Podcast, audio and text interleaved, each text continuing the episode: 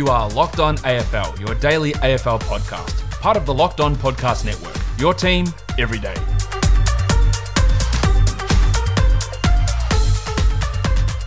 Welcome to Locked On AFL. I'm your host, Kane Pittman. Particularly with a pathetic effort from Pitt. I mean, it, it was the most disgraceful display I've ever seen from a big fella. And that's pretty hard on an individual, but he's going to have to live with that. And alongside me, as always, is Josh Lloyd. Lloyd is Lloyd. Lloyd to Lloyd. Lloyd. Lloyd. Lloyd. Kane, I know that you're a podcasting free agent, but am I going to be able to rely upon you to uh, see out the rest of the season? Uh, maybe. Uh, we'd never know. If Geelong lose uh, in the finals again, I might just drop off before grand final week. So um, no guarantees. No guarantees. Yeah, that's a, that's sort of what I was feared. That's all right. I've got uh, I've got backup plans in place in case you do pull an Aidan Corr. What do you think about that? So Corr, um, we talked about him the other day uh, as an impending free agent and said he was going to leave the Giants, and he has left the Giants, but not at the end of the season. He's just booted now. He's not going to be playing in. Uh, round 18. He's not going to be playing in the finals if the unlikely scenario occurs that they do make it into the finals. What uh, what do you think about that? Um, I don't think that he had to leave. I, I think the problem around this is is more the the media speculation or the media reports and the, and the way they discuss this type of thing. So now I think it makes him look bad. The fact that he left uh, from from all reports again, um, Leon Cameron said that he was shocked that it happened. So you know, from from that point of view, I, I think that he makes himself look bad now. I mean, he played in the team last week um, that that lost to, to Adelaide. Or oh, sorry, he played in that game where uh, they lost to Adelaide not last week. But the the point is, he's been sort of a, a, key member of the team. So I don't think it would have hurt to have him around for this last week, even if it is uh, their last game of the season. But again, I, I think that he probably um, felt some pressure to leave, that he wouldn't be welcome around there. And again, I think that that whole attitude is kind of it's kind of ridiculous. Uh, I mean, you know, especially for a team that is going to be in the finals, it doesn't matter if a guy if a guy says he wants to leave. I, I understand there might be some frustration, there might be some awkwardness, but surely we can get over that, and the guy can hang around the team still. Yeah, there's a, there's a couple of things that are, that are pretty weird uh, about just not this situation, but I guess the, the AFL and its approach to free agency in general. Now, I don't think we need to go down the route that happens in rugby where a player in June will just say, well, I'm done and I'm joining this team next year, and then you play another 10 weeks for that team. I think that's a little bit weird. But I also I don't why did Corr need to say that he was leaving now? Like why did that question have to come up at this point? Say I'm out of contract at the end of the year, and then we'll make those decisions at, that point. And it's just oh, it's almost like not almost it's exactly like leaving a workplace you go to a any sort of workplace you work there you work there for a period of time and you have you know periods of notice hey i'm resigning here's my four weeks notice i work out these four weeks and then I go somewhere else. Now, it's not exactly the same situation, but A, he didn't need to say he was leaving because he had an end date coming up. But B, like, just why why won't you just play out the rest of the season? Why would it be awkward for him even to be there? Would the coaching staff be making it awkward on him? I doubt his teammates would because we've seen time and time again of players not really caring that much if a teammate moves to an, another team because they all know that it's their job, it's a business They've got to make the money and do the best things for their career. So I don't think the players are going, oh, cool, you dickhead, yeah, where are you going? I think because so many of them move and, and leave uh, teams to try and better themselves. It's just a weird scenario. Surely it could have been done where Corr played it out. He knew his decision the team. They've had negotiations. It, it sort of stalemated. It. And then the end of the season comes out, goes, "Thanks, guys. Uh, I'm a free agent, but I'm uh, I'm heading off." And the team goes, "That's great. You fulfilled your contract. We'd love to have you back. We couldn't come to uh, yeah, agreement on this." And uh, everyone's just fine as they move on. It just is unnecessarily messy. Yeah, to me, it seems like he's hedging his bets that they're not going to make the finals because uh, yeah, it has to missed. I mean, he missed last week's game with uh, an injury. It's interesting. I can't remember off the top of my head what he did, but he did. Uh, I thought he had some knee issues there at one point, but he doesn't show up on the injury report for Greater Western Sydney. And I'm going to go ahead and assume that he hasn't just been completely wiped off there because he left the hub. I don't think they've done that. So my only thinking is that uh, either he wasn't going to get selected this week um, or he wasn't healthy to play this week. So he said, eh, you know what, I'm out of here, boys. And if that's the case, um, yeah, it, it's still kind of strange. You would think that the team would stick together throughout this, but at the same time, uh, he's been in a hub for a long time. Maybe he's maybe he thinks, uh, stuff this. I'm, I'm getting out of here. I'm going to uh, live a normal life for a couple of weeks here. Which, again, if he wasn't going to play and he's leaving the club anyway, I guess I understand that one. That makes some sense. Even though I don't think, again, it would sit well with uh, with his teammates. Yeah, look, we, we saw that situation with a couple of guys from Fremantle earlier this year where the Docker mm. said, look, we, we're not going to be you know, offering you a contract yeah. next year. Don't come up to the hub. It's just a, a, a, strain on your life and on resources. And they went, all right, that's cool. But this, this is a little bit of a different situation because he was already there. And there is one game to go. And theoretically, what they have a chance of still making the finals. Yeah, what happens if they make a miracle run to the grand final? You reckon he'll regret it? Uh, you would think so. I think that's it's probably a, it's probably a long shot. But again, just the the entire um, way that free agency is processed from the you know, compensation picks to who becomes a free agent to this sort of stuff to the um, yeah, I guess the the media or the general populace opinion of players who move teams is pretty sort of whack to me. It, it, seems to be all over the shop in terms of how it should be handled, when really it could all be handled very maturely, and a lot of the time it isn't. How do you think? Uh, how do you think we could actually change that in regards to? I know it, it doesn't stop the speculation, but in terms of, and I think the players would be against this just going by uh, the fact that they spoke out about the the fact there was a contract freeze this year. They weren't able to sign extensions.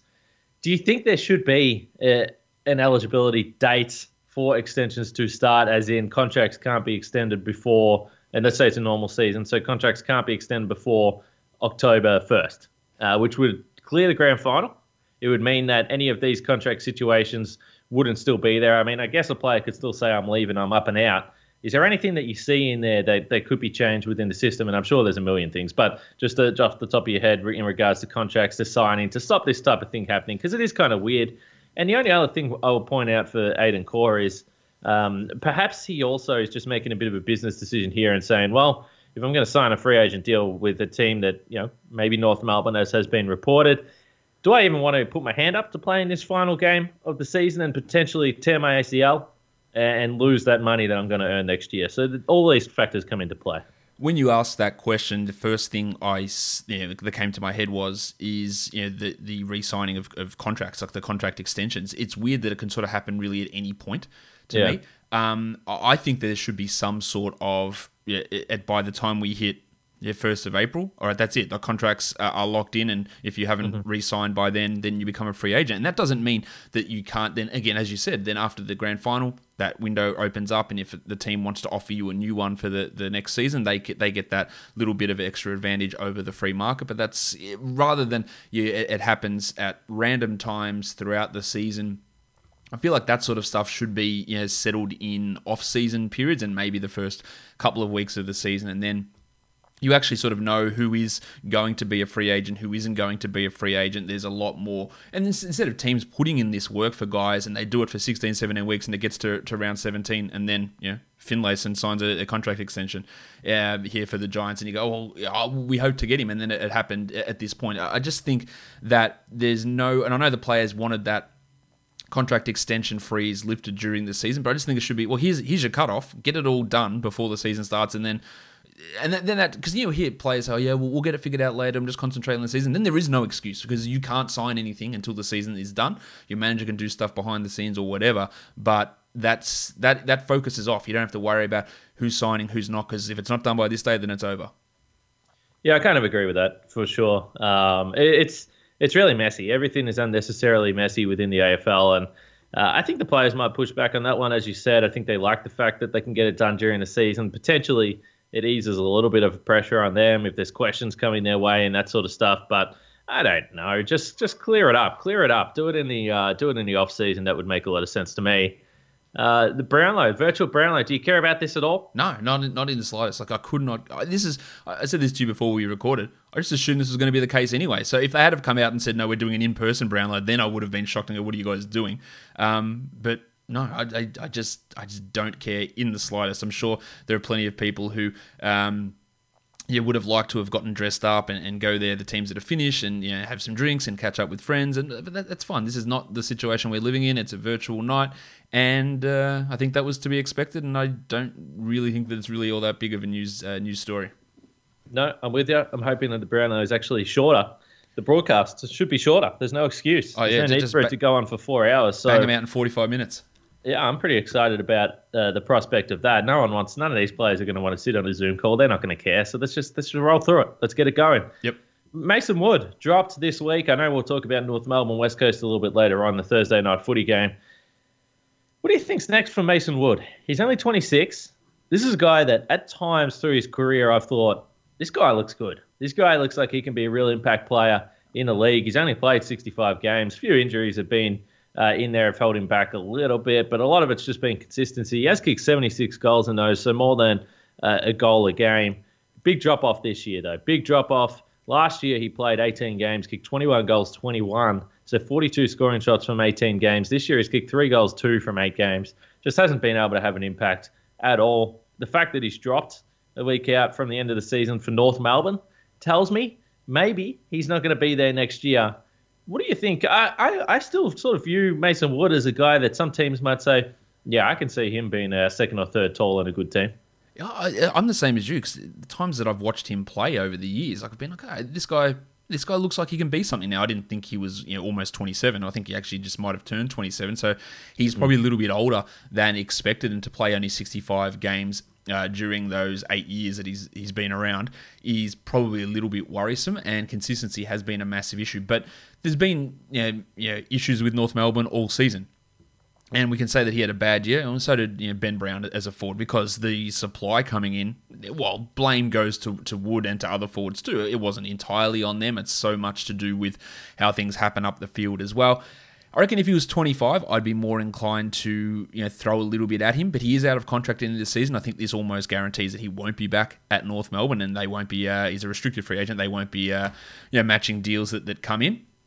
But you're right. As a you know, I, in terms of we've talked about Melbourne's forward line all season, and you know who's taking those grabs and who's who's in there. Like as a as another option there, could he work in that scenario? Could he work as a Collingwood forward? Could he work uh, as a sort of tall, small, mid-sized forward for the Bulldogs? There are plenty of teams who who want this guy, and I don't think that the asking price is going to be too high given the way that the season has gone.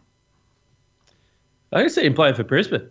I mean, we've spoke about them Yep. In, in the past. Obviously, they've got Hipwood. He's a, a guy that they like. I know McStay's played a lot of forward uh, time up, spent a lot of time up forward uh, this year as well. Jeremy Cameron is the small forward, but Mason Wood sort of flying around the half forward line makes sense because uh, last year again, if I go back to a season ago, uh, he averaged 14 disposals a game, was getting you a contested mark a game, uh, and as I said, more than a goal. And and the, and the important thing is uh, two shots on goal per game as well. He was kicking multiple goals uh, on regular occasions. This year, his disposals have dropped down to below 10.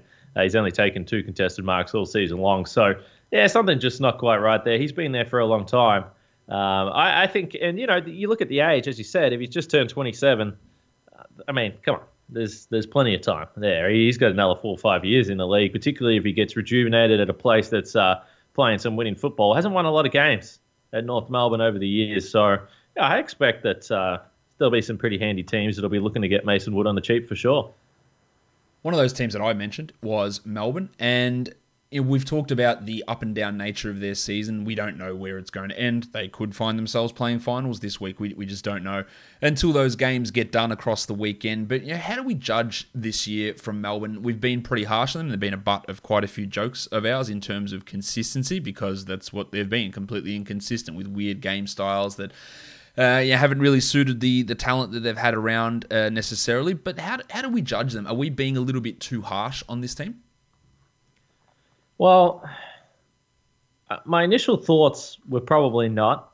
There was a pretty good article on statsinsider.com.au, so I'd recommend uh, the listeners go ahead and read that one if you get the chance. And it's basically which AFL clubs actually have the best young talent. And just from reading through that, there's a bunch of stats through there. It's in, in regards to Rising Star nominations, uh, coaches' votes for players 23 and under, uh, this type of thing. So there's a bunch of different tables there which give you an idea. And certainly some of those awards you will give more weight than others. So for me, Rising Star nominations, again, we spoke about this yesterday. Maybe that's not one I'm giving a lot of weight to. Coaches, uh, coaches votes for sure. This this means that uh, over an extended period, if you're up there in those 23 and under coaches votes, you're getting it done consistently. uh, and having an impact. I mean, you don't get coaches' votes if you're not having an impact on the game. So, anyway, I, I recommend everyone goes and listens to that. But uh, what it did strike me to do was pull up the Melbourne list. Now, we keep talking about the 2018 season, and clearly Jesse Hogan had a monster 2018. And he obviously left, and that left a huge void. And ever since, Melbourne have looked like they've been struggling uh, to fill that gap. But when I look at the age demographic of the Melbourne list, I see Nathan Jones, who's 32. He's going to be gone at the end of the season, you would almost guarantee, but uh, he's been in and out of their team anyway. They can replace that. Michael Hibberd, at this point, I think is a replaceable player. He's been reliable for them. Unfortunately, had a few injuries along the journey, but uh, he probably could play again next year. But he's not a, a, vital, critical player to this team. And then the only other 30 plus player is Neville Jetta. So, yes, we look at Max Gawn. He's 28 uh, right now, and he is going to be turning uh, 29 in December. But the age demographic of this team, and I can go into it a bit more after I stop rambling and let you go, Josh, but they're a lot younger than I, I think we give them credit for. Yeah, they are. There is uh, a bunch of yeah, Brayshaw's yeah, 24.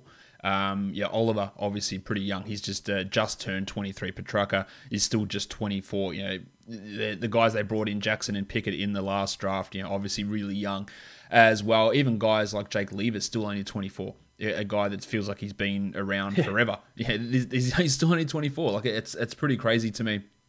Jack Viney is is 26. Weideman is 23. There is a lot there, and you talked about that article and talking about the, the top coaches' votes in those players uh, you know, 23 and under. Yeah, Petracca leads it by an absolute mile. And then you've got uh, Clayton Oliver uh, coming in fifth as well. You've got um, uh, yeah, Brayshaw, I think, a little bit further down the list there too. So you know, there's guys who the major players in their midfield are all you know 23 and under, uh, using the ages from January the first. So there is a you know, quite a bit of young strength there, and if guys start to develop like Pickett and like Jackson, like we've been talking about, like Jackson's still only 18, like he doesn't turn 19 for another couple of weeks these are, guys that can push forward with these guys. That when these players like Oliver, you become instead of 23, they're 26, 27, and then you get Jackson, who's then 23, 24 around that same time. Like they are still in that. Um, in that same sort of uh, age group. You, know, you have those guys like Jones that you mentioned. Yeah, Melksham's 29 as well. Like he's probably not going to be in their next really, really good team, but the core of their team, and that, that's what's really key. We talked about this earlier in the season with Fremantle, saying they had some young guys, but a lot of their major movers, and that's where our worry was with Fremantle was the, the older guys. Now they've proven that wrong with some of those young guys stepping forward, but Melbourne's prime movers are all young. So they're all going to continue to get better over the next three, four, five years. And the guys who are older, they are you know, fairly easily replaceable. So I think that while the criticism has been fair this season because they have absolutely butchered the footy at times and had some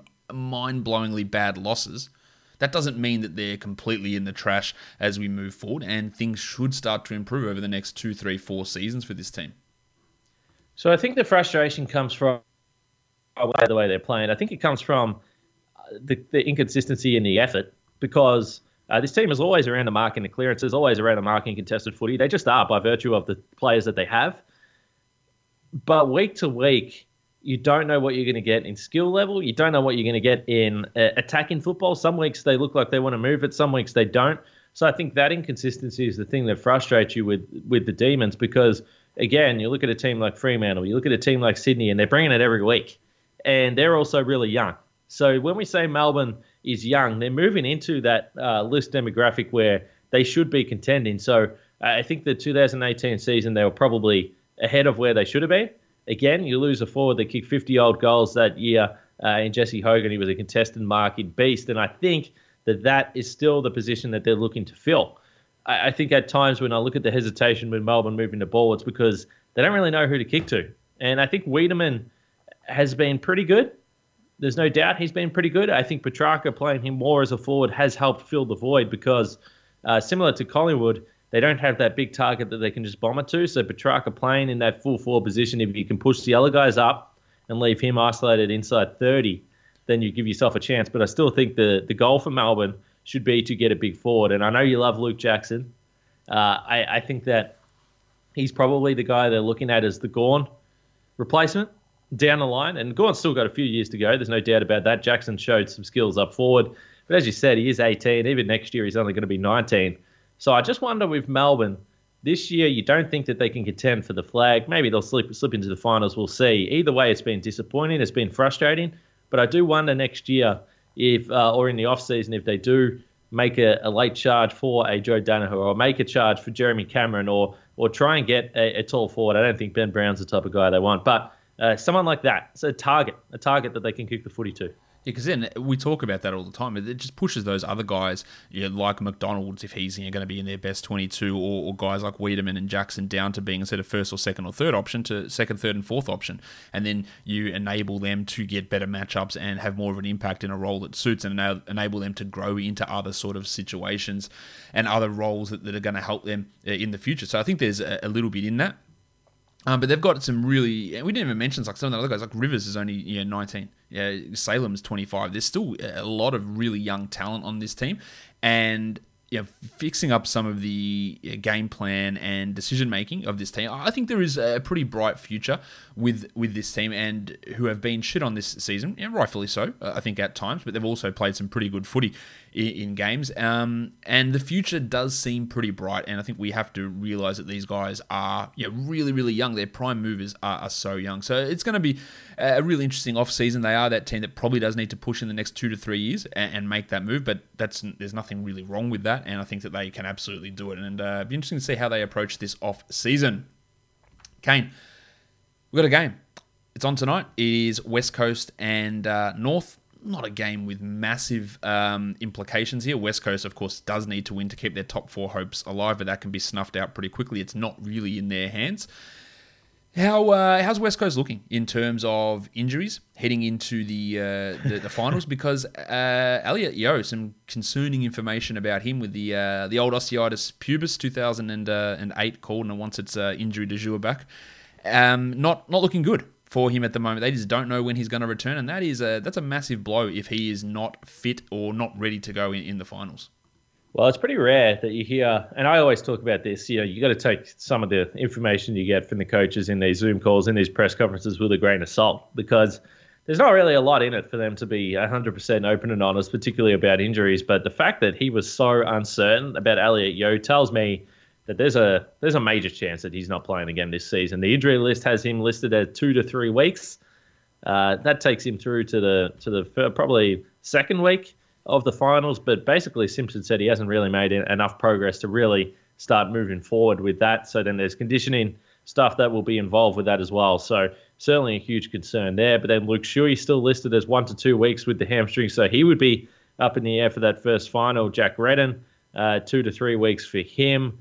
Um, Jeremy McGovern, another two to three weeks for him. Uh, so uh, Hutchings, two to three weeks. I mean, I can just keep going. Jamie Cripps is still out uh, with the personal reasons, obviously the family stuff. So there's no team in the league right now that has more missing out of their best 22. Now, I don't think there's any chance they lose this game tonight to North Melbourne, who have by far been the worst performed team in the AFL over the last probably three months. But it's going to get difficult for them because, as you said, they're going to be crossing their fingers that either Richmond slip to Adelaide or Geelong slip to Sydney and they can sneak into the top four here because going to four weeks on the trot uh, is going to be difficult for them. But obviously, they'll get the home final week one. But, uh, you know, we, have always said this injuries at this time of the year can completely derail a team, particularly in the shortened season, particularly with the final sneaking up on you uh, f- faster than they usually would uh, the the four day breaks, the five day breaks, which team would have taken the toll on the most? And it has to be said, while teams like Essendon and Collingwood have dealt with it and copped it through the season, West Coast has got the rough end of the stick now. It's uh, it's pretty brutal. It's a brutal injury list. Yeah, look, it's not great for them, but I think what it also does is for whatever team ends up in eighth, yeah, most likely going to have to go to Perth. They'll feel that West Coast is uh, probably at their most gettable that they've been in Perth all season. With yeah, may yeah, likely let's say likely no Yeo, likely no Redden, perhaps no Shuey, perhaps no McGovern. If these guys are three weeks away, then they might not be ready for a, final. Like you take those guys out, and then the team that sits there in eighth, whether it is uh, Collingwood or it is St Kilda or it is the Bulldogs who are in that position, they'll have a level of confidence that if West Coast is banged up, and if those guys come back, they might not be at full strength. That that gives them a level of vulnerability. I think they're at uh, in that first final, if that is indeed what takes place, because that is a it's a bunch of guys who are not only best twenty two, but you know make the argument best 10, 15 at, at worst, maybe for those guys? Yeah, yeah. I mean, uh, this is the thing, and this is why this game is, is just feels so irrelevant. And you know, I mean, try not to disrespect North Melbourne too much, but it's just like, okay, well, win this game, let's get it over with, let's move forward and see who's healthy for that first week of the finals. By the way, uh, Tim Kelly, we saw him in that game last week. I spoke last week about the fact that you still have Nic Naitanui, you still have Tim Kelly, you still have Andrew Gaff. There's a pretty handy midfield you're going to be able to roll through there. Uh, Tim Kelly was played his best game since he was playing for Geelong, best game of the season by a mile. Uh, he looked like he was back to his absolute best form. We know he had some troubles with the hub earlier in the season. He certainly wasn't alone. But Tim Kelly, high flying at his absolute best. He is one of the best players in the in the comp to watch. I think the way he he sharks the, the taps from Nic Nat, clearance. He's so smooth. He's all kind of in slow motion. Skills are beautiful. He's one of those players that, that leaves the ball in front of the forward. Doesn't put too much on it. Doesn't try to kick the shit out of the ball. Just well weighted kicks all the time. Uh, ah love Tim Kelly. Love. You uh, you no no uh, no hard feelings on uh, on a former Geelong player. You don't uh, you don't No. hate him now that he's that he's left. You know, that he made a choice to change workplaces. You don't you don't hate him. Cycling back. That's how you, that's how you tie a podcast together, Kane. Going back from segment three into into segment one. But North Melbourne. This is probably the last time we talk about them for a while. Uh, at least until we head into the off season, they're in a real tough spot with this team. Like, what do they do with these guys who've underperformed? Pittard, Polec, Ben Brown, Cunnington, who's played let's be honest, did, did he did he even play that one game against the Bulldogs? I, I don't think he did because he was uh, he was struggling on that one. Like, what, what do we do with these guys? We talked about Wood already. They are in a very very troubling spot. Yeah, they are, and unfortunately, we've spoke about this before on the show. They've they're a year late. They've, they've really Yeah. wasted some value that they could have got back with some of these guys. And sometimes, as a club, you have to make the choice whether you think you're closer than you are, and it can. And most of the time, it goes wrong. To be honest, it's rare that you you eke that extra year out of these guys uh, when you're a fringe team. Anyway, I mean, you see some of the top teams like Hawthorn that. Yeah, they'll, they'll go back to the wild with the old guys, but it's like, well, I can sort of understand why you're doing it. You've had success with these guys the Roos just haven't had success with these guys they went back to the well with, and unfortunately, it's going to cost them. So we just talk about Melbourne and the demographic of, of their list. Uh, you look at North, well, they're, they're probably three of their best players. It might be their three best players, and and obviously there, there's some young guys. Dumont in particular has had a fantastic season, but Shaun Higgins, he's 32. Todd Goldstein, he's 31, and Robbie Tarrant, he's 30. So three critical guys for them. Three guys that has been critical to their success over the last couple of years well over 30 by the time the season starts uh, next year they will be well into those into that into the 30s i should say so i don't know how much value you get for those guys i don't know where their future lies maybe they'll be back at north melbourne next year but uh, i don't know jack Ziebell's 29 but his body's wrecked ben cunnington's similar at 28 so the problem is the five maybe most critical guys on their list uh, look like they're coming to the end and i'm not sure what you do with them i'm not sure if you can get much to them or much for them but the one guy I would ask you about is Ben Brown. I mean, for me, this guy's only 27. He's soon to be 28. I understand that. But I don't understand what North Melbourne are going to do if they get rid of this guy. For me, you just keep him. Keep him. Put some young guys in the team. Give him a target to kick to. I wouldn't be. Uh, I wouldn't be moving on from Ben Brown. Well, the question there is with Brown is he's out of contract, right? So he's not a free agent. So he'd Yeah. they'd need to trade him, or he'd need to yeah, into the draft, into in the preseason draft. But what sort of contract do you give him? Like, yeah, obviously the season has been really poor for him. He's kicked hasn't even kicked ten goals for the year. Like he hasn't played every game, but he's eight eight goals he's kicked for the season. Um, he has looked like at times he's playing for free kicks rather than, and that's been a criticism of him for a long time, but even more pronounced this year because he's not getting the marks, he's not getting the ball, he's um, just way off where he needed to be. So like, yeah, at twenty seven ish, twenty eight, like you're going to be twenty eight soon. What sort of deal do you give him? Like, how much faith do you have to, in him to turn it around at, at this point? Well, I, I think you have faith in him because yeah, 27, 28. I mean, he's in his prime, so he should be able to play for another three or four years. I mean, he's cost himself some money. I mean, I don't think that the suitors would be coming in with the same type of contract that they were at the start of the season anyway. So yeah, I mean, it's unfortunate for him, but he's had some personal stuff going on as well, and a weird year to be in a hub, and clearly.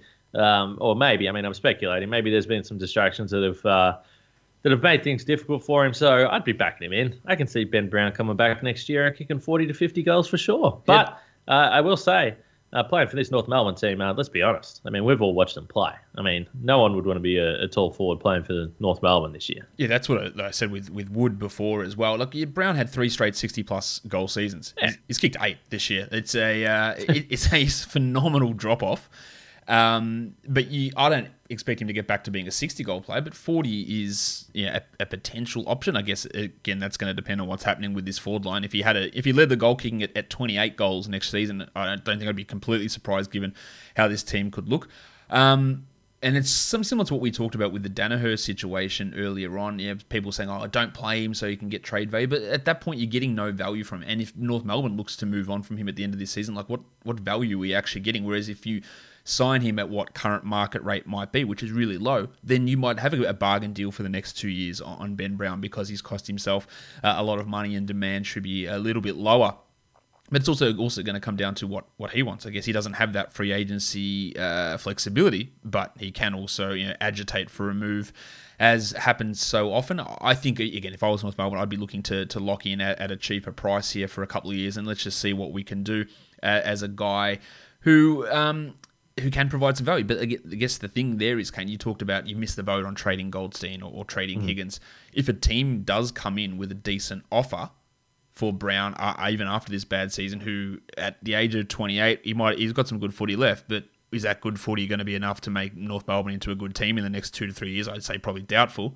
If someone comes in and goes, he's a second rounder for him, a late first, uh, would you say, uh, okay, well now now we do have to bite the bullet on that? Like North Melbourne's history would tell you that they don't, but we've criticised them for making that mistake on hanging on too long on other guys. That maybe that that might be a better option for them. Maybe, but I do think they have to keep someone around, and I think that's going to be the problem with North Melbourne. I mean, I I think they're going to bottom out. I think they've they've understood or they understand where they are, um, but you don't want to lose everyone. I guess. I mean, it would just be disastrous next year watching them on field. The other thing I will say is maybe you just change his role around a little bit if you can bring him back, uh, push him up the ground a little bit. We know he moves well. We know he's a good mark on the lead. He always has been. So maybe instead of being that traditional full forward, Ben Brown can push up to that 40, 50 mark. You can move up the ground, up the wings a little bit, create a contest there, give them someone to kick to because Nick Larkey's been pretty good. He's been a contestant marker. Um, at times, he's been someone that they can just chuck it up in the air and he can go up and, and take a grab. He's kicked 12 goals uh, so far this year. So Nick Larkey's one that they really want to continue to develop. And I think uh, that'll be the discussions they're having. Where does Ben Brown fit with Nick Larkey? Is there a position for Ben Brown to move up the ground? Uh, because I don't think, uh, you know, Larkey's the guy where North Melbourne are that they need to be pouring their time into. It's not Ben Brown. They know who he is. They know who he can be. That would probably be the decision. What impact is Ben Brown going to have on Nick Larkey? And again, from the outside, it's it's kind of it's kind of difficult to say what those conversations would look like. Yeah, look, that's yeah. Last thing on this, I think that's yeah, key. There is we know what Brown is. He's not going to be yeah they're a key player on their next good team. So does he help Larkey or does he does he inhibit hmm. Larkey? And you talked Yeah. about they're going to bottom out. Like, how much lower can they go? Honestly, than where they are at the moment. So yeah, if you can get another first round pick in now, when you're going to get pick one or pick two in this draft, if you can get picks 18 or pick 20 in for for Ben Brown to add with pick two and pick 19 or whatever else you're getting at, at this point then maybe that's a, a move to do, especially because that does put more time into Larkey. Plus, you get two younger guys to come in at around a similar uh, at this similar sort of time to all develop together. I wouldn't be adverse to it. And while you say yeah, that's going to make them unwatchable, I don't imagine going to be all that uh, all that watchable or it's going to be all that fun for them next season to watch uh, yeah Brown run around on a team that can't necessarily get him the ball where he needs it. That there could be some problems there, but that's obviously a tough decision that they need to uh, think about and, uh, and and work out what's best for their team. And hopefully they don't make the wrong one there. But uh, if you guys subscribe to this podcast, you're definitely not making the wrong decision because Kane, it's been another great show. We'll be back tomorrow. Uh, we will, and yeah, West Coast North Melbourne tonight. I think we probably should never rule out any type of upset. I think we I can rule West this one Coast out. is a lock tonight. Yeah, let's rule you it out. never know. Nah, I'm You ruling it out. Let's go. Guys, subscribe, Apple Podcasts, Google Podcasts, Stitcher, Spotify, and leave us a five star review. It's a great way to help out the show. And today, I'm going to leave you with a shout out to Tony Antrobus.